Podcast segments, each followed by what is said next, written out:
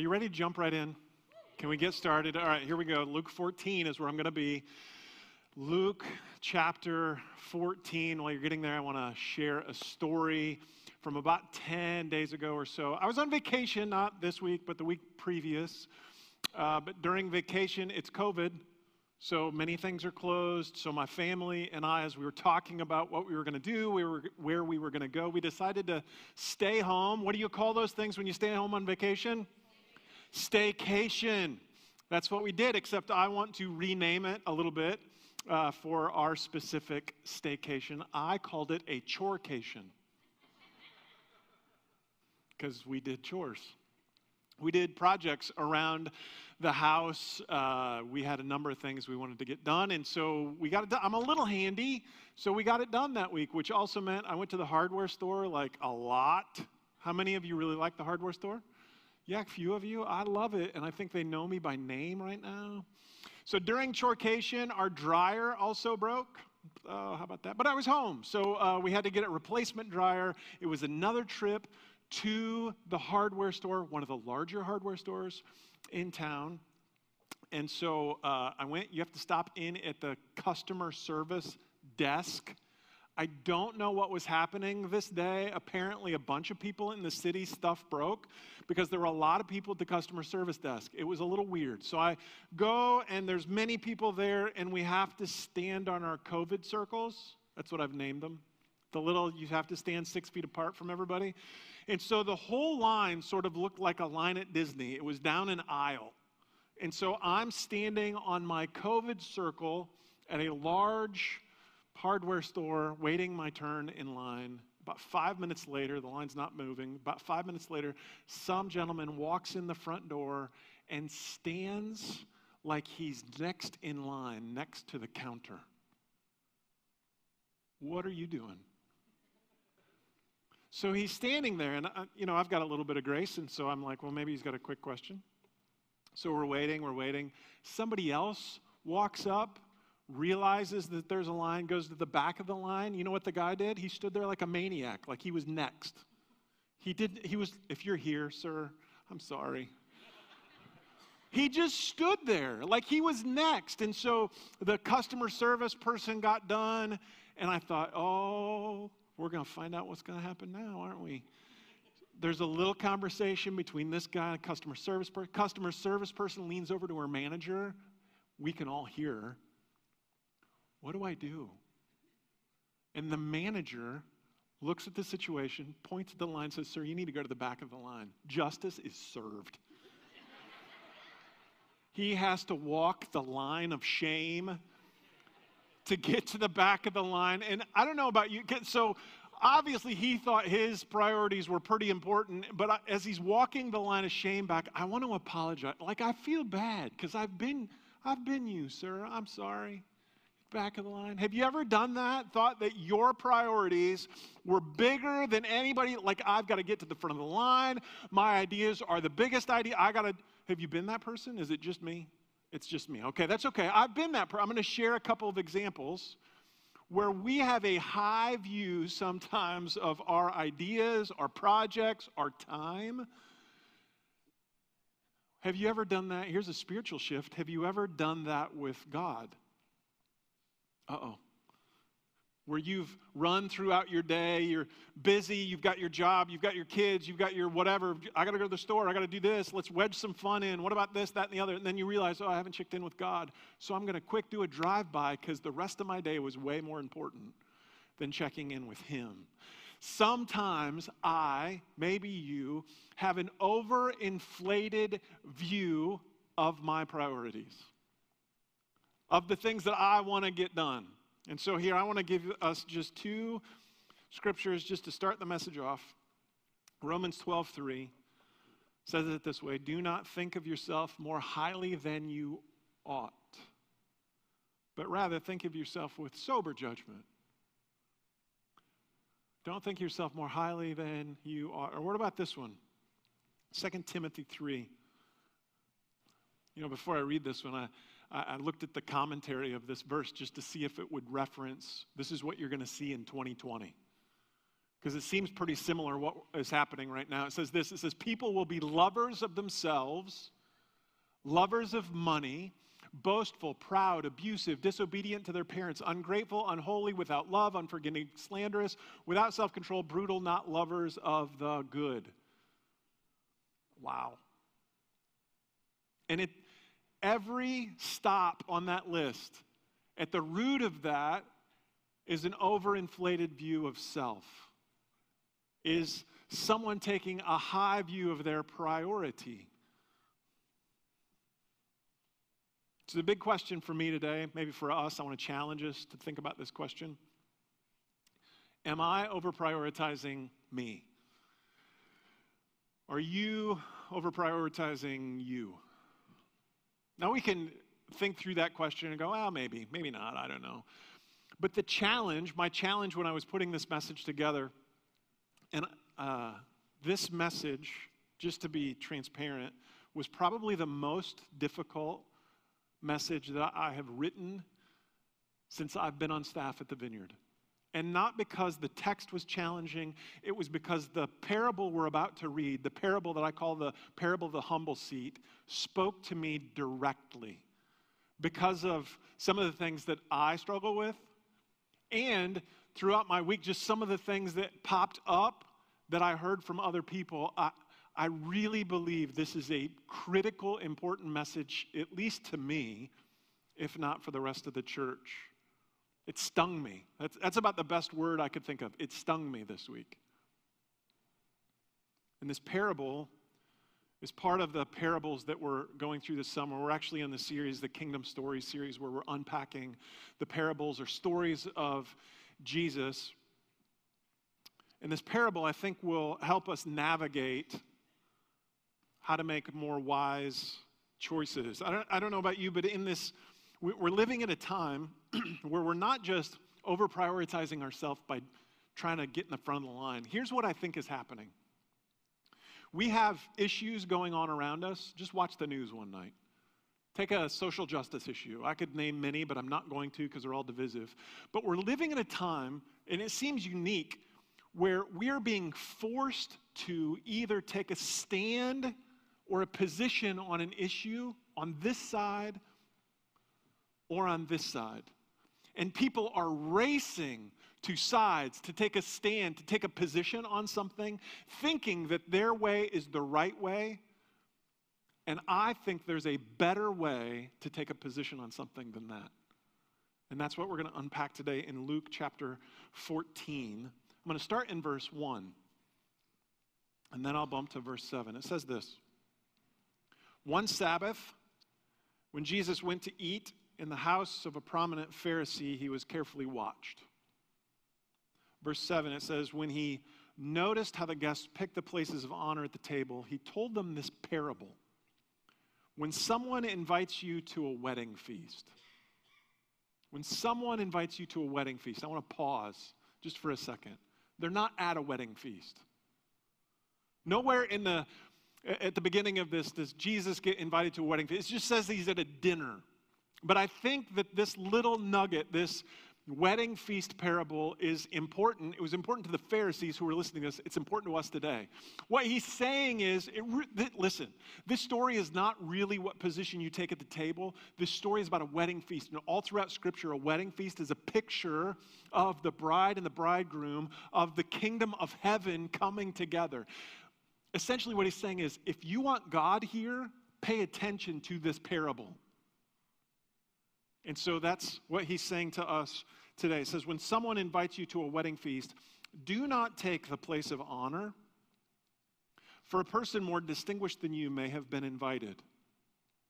If so, the host will, who invited both of you will come and say to you, Give this person your seat.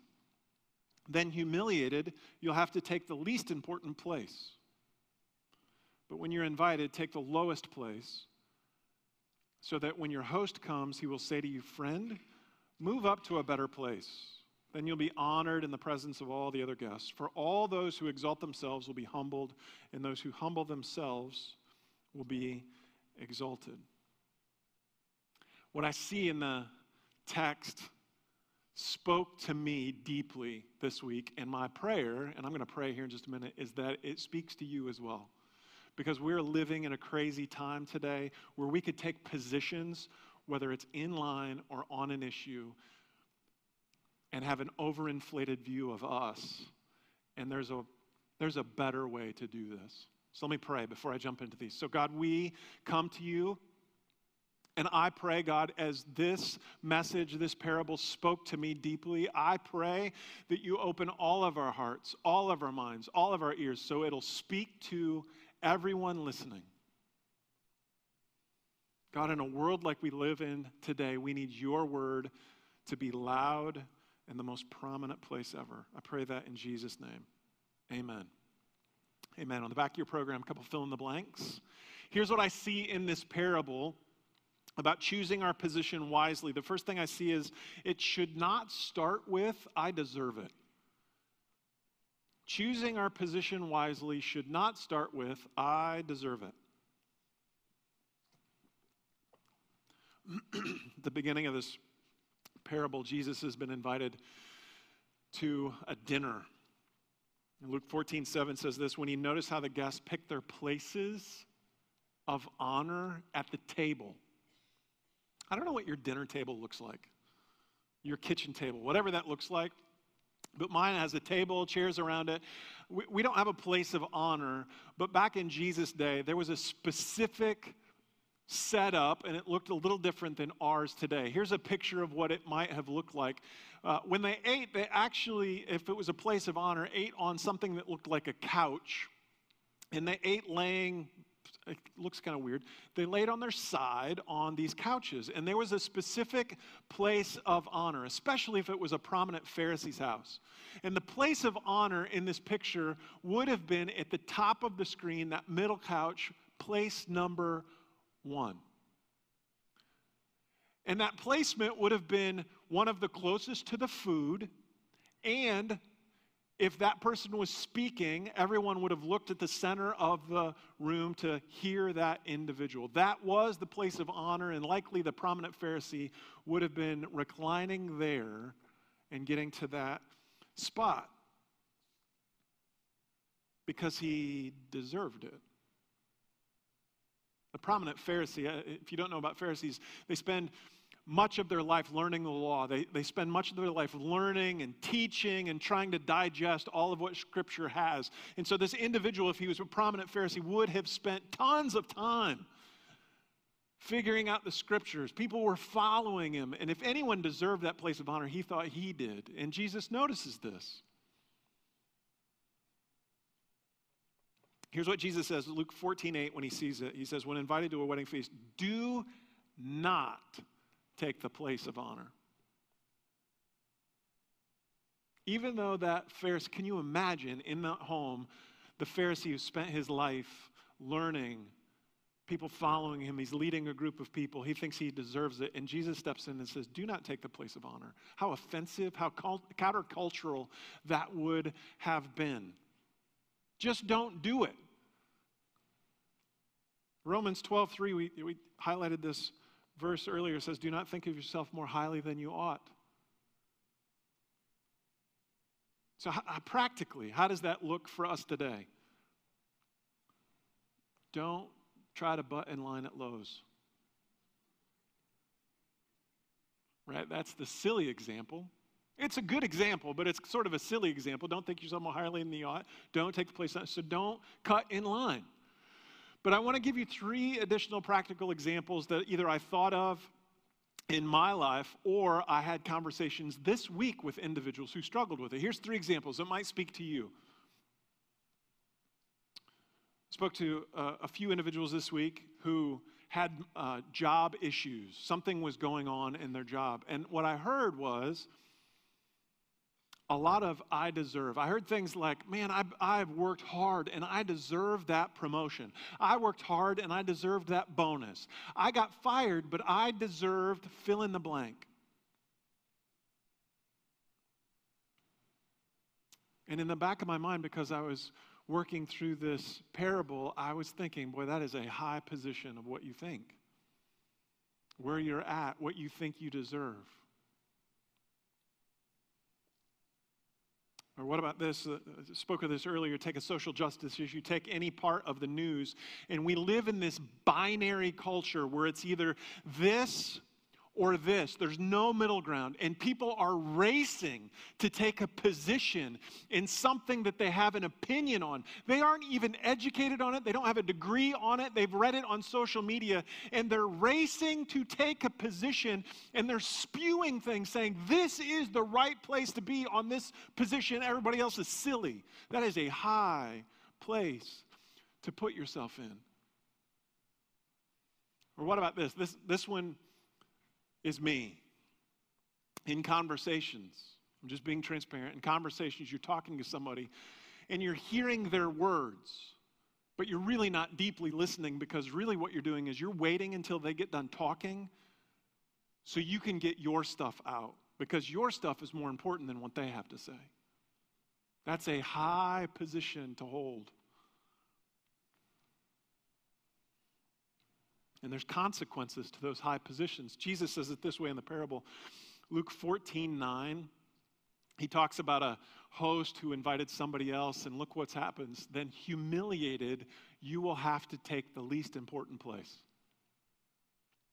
At best, when you stick yourself at those high places, at best, you'll be humiliated.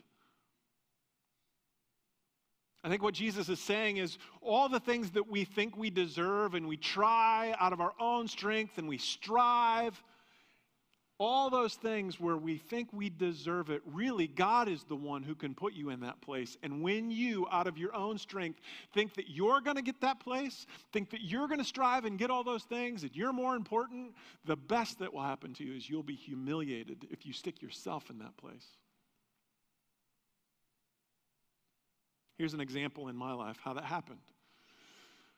Back in the marketplace, this was a number of years ago, I was working for someone, and that uh, individual was, was retiring. And I wanted their job. I had poured my life into getting that job. I didn't get it. And I was upset. And so, for six months after I didn't get that position, I threw a professional fit. You want to know what a professional fit is? I still did my job, but I grumbled about it. Actually, I interviewed in another state multiple times because I thought I deserved a better position. So I'm going to go up and see what's going on up in this other state. I know I can get that position. And I didn't take that position. I ended up staying for two years worked under someone who really I didn't buy into their system. I was still throwing a professional fit. And at the end of two years, that individual was moving on. The last day they were in the office, they humiliated me. I remember it vividly. I remember the conversation, what they said, how they said it, who they said it to. They humiliated me. And up until this week, how I would have described that story is that was terrible what they did. I didn't deserve that. But after wrestling through this, what I, what I, it was just, it pressed into me that I think God used that person to humiliate me, to get me in my rightful place. That I had put myself on such a pedestal that I deserved to be humiliated. It was a humbling time. So here's a fill in the blank. When picking a position, how far do you want to fall? How far do you want to fall? The guy at Lowe's did not want to walk down the line of shame.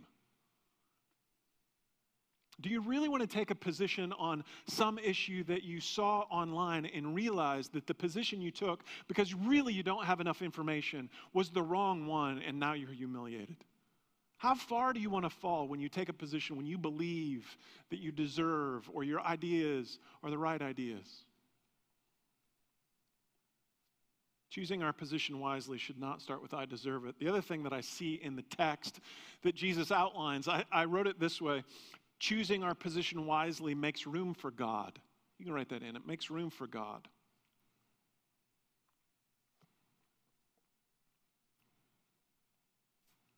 Jesus shares in the parable. He says, But when you're invited, take the lowest place so that when you, your host comes, he'll say to you, Friend, move up to a better place. I love the really small details in Scripture. I'm trying to read during my Bible time very slowly because I don't want to miss any nuggets that are in God's Word. And so, what Jesus says, he, he doesn't say, hey, hey, don't take the place of honor. Take like the number two spot or the number three spot, you'll be fine. No, no, he says, take the lowest place. That is a lesson for me. To take the lowest, not a lower, to take the lowest place. That is a huge lesson for me. And in reality, when you read scripture, this is how God's kingdom works.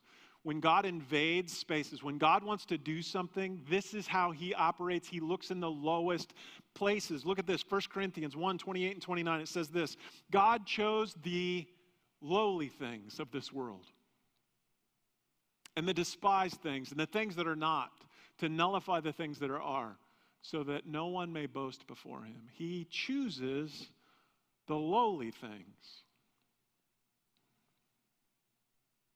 In the Old Testament, the Israelites are in slavery and bondage. God wants to free them, and so he has to pick somebody to talk to the ruler, to talk to Pharaoh. He does not pick, God does not pick a scholarly, great speech writer to go talk to the ruler. God looks down and picks a guy with a speech impediment to go talk to the ruler. That is crazy. That is not what I would do. I want the college educated guy who can stand in front of somebody and say something eloquent. That's who I want, but God picks the lowly things.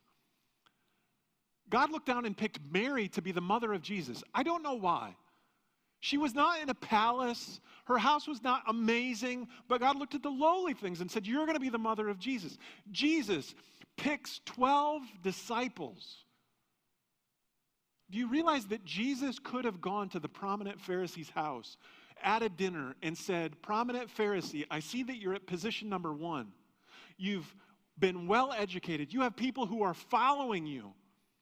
You know the scriptures, and so I'm going to take you and some other of your friends, and we're going to change the world. He doesn't do that. He goes to what it says in Acts, the book of Acts, he goes to 12 unschooled and ordinary men to change the world. God uses, He chooses the lowly things. Jesus Himself. What an incredible example. I, I want to read through this next section of Scripture slowly so we really understand this. Paul is writing about Jesus in the book of Philippians. And here's what it says Philippians 2 6 through 11 says, Jesus, who being in the very nature God, did not consider equality with God something to be used to his own advantage. Rather, he made himself nothing by taking the very nature of a servant, being made in human likeness and being found in appearance as a man he humbled himself by becoming obedient to death, even death on the cross. He made himself nothing. He deserved everything, but he made himself nothing. He became a servant. He humbled himself. And because he did those things, God did something. There's a therefore right next to this. Look at the next verse. Therefore, because Jesus did those things, God exalted him to the highest place, gave him the name that is above every name, that the name of Jesus, every knee should bow in heaven and on earth and under the earth, and every tongue acknowledge that Jesus Christ is Lord to the glory of the Father. Do you get it that humility invites God to move in big ways? Look at these two scriptures. First one, James 4:10. It says, Humble yourselves before the Lord, and he will lift you up. There are people here today or listening online today. You, in some area of your life, you need lifted up. You need, you need God to come and lift you up. You will not get the lifting up unless you do the first thing, which is humble yourself. Or what about this? Second Chronicles 7. I've heard this verse spoken over 2020 many times. People send me prayer emails, and this is at the bottom of the prayer email, right? If my people who are called by my name will humble themselves and pray and seek my face and turn from their wicked ways, then I'll hear from heaven and I will forgive their sin and heal their land. If there's ever a time that we need God to come and heal our land, it would be this time. But we will not get to the heal our land part until we get to the first instruction, which is humble yourself. We cannot skip that step. So here's a fill in. If you want God at your table, take the humble seat, take the lowest seat.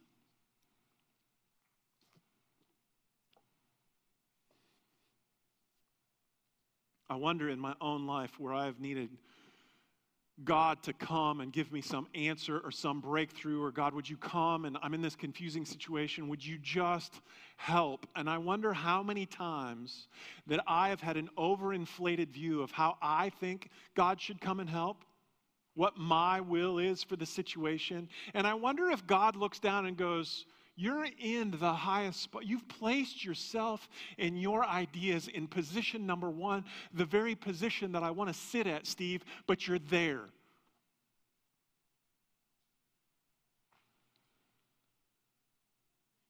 When we think about right before the parable, Jesus is at this dinner. And if you think deeply of what's going on, the Pharisees have been praying have been reading the Old Testament that points directly to the Messiah, that points directly that someone is coming. That very person in Jesus is in the room. Do you get that? He's in the room, and the prominent Pharisee and the other people are racing to their positions of honor. And in reality, who should be sitting in that number one position is Jesus himself, who is in the room, and they miss it. They completely miss it. I do not want to miss it in my life.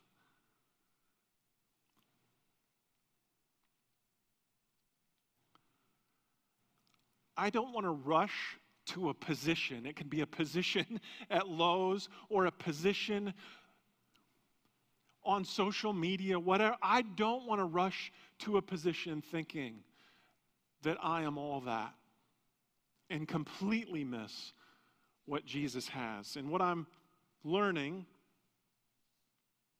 in this season that instead of rushing to the front of the line or rushing to take a position on an issue, in reality, we should be rushing to the lowest place. We should be rushing to sit our butts in a chair or get on our knees and get on our face and cry out for God to come and take his rightful place.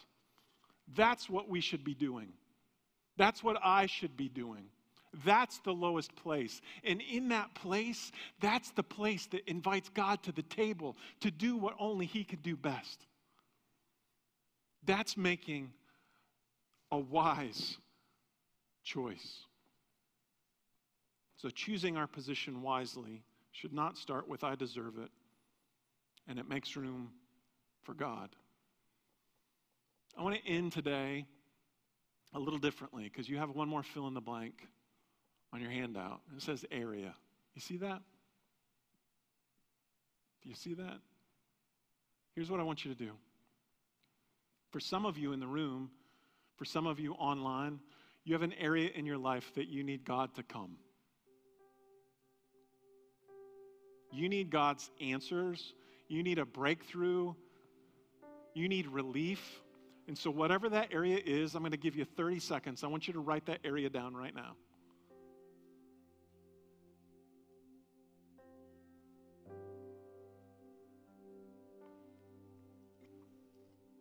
If you're online, you can type that area into the comments.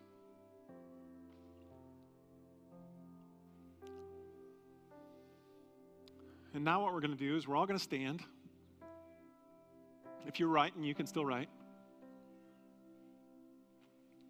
Once you get that area written down, some of you are still writing, so I'm going to give you another second. If you wrote an area down, I want you to hold that area in your, like, put your thumb on it or, like, hold it. And we're going to pray for those areas right now for God to take his rightful, rightful place. So, Father, first of all, God, we repent for believing that our ideas, for believing that our solutions were the right solutions, and trying to drive our will into the situation. God, we're sorry for that. We don't deserve that place. You deserve it. And I pray for some of you in the room, you have used more words than you have ought to use. You have over communicated your will, your desire. You thought you deserved it, and so you said it, and you just words, words, words. And right now, God is saying it's His words that are more powerful than yours. So, God, we, we invite you to speak into those areas. We need your power. We need your refreshing, your comfort, your healing in those areas that we're holding, God. We need you in your rightful position and place, and so we'll move. And God, would you help us going forward? When we leave today, will you help us and remind us to take the lowest position, which, which is on our rear ends, on our knees, or on our faces, crying out to you to come to the space that you deserve? Because we need you. I pray that in Jesus' mighty name. Amen.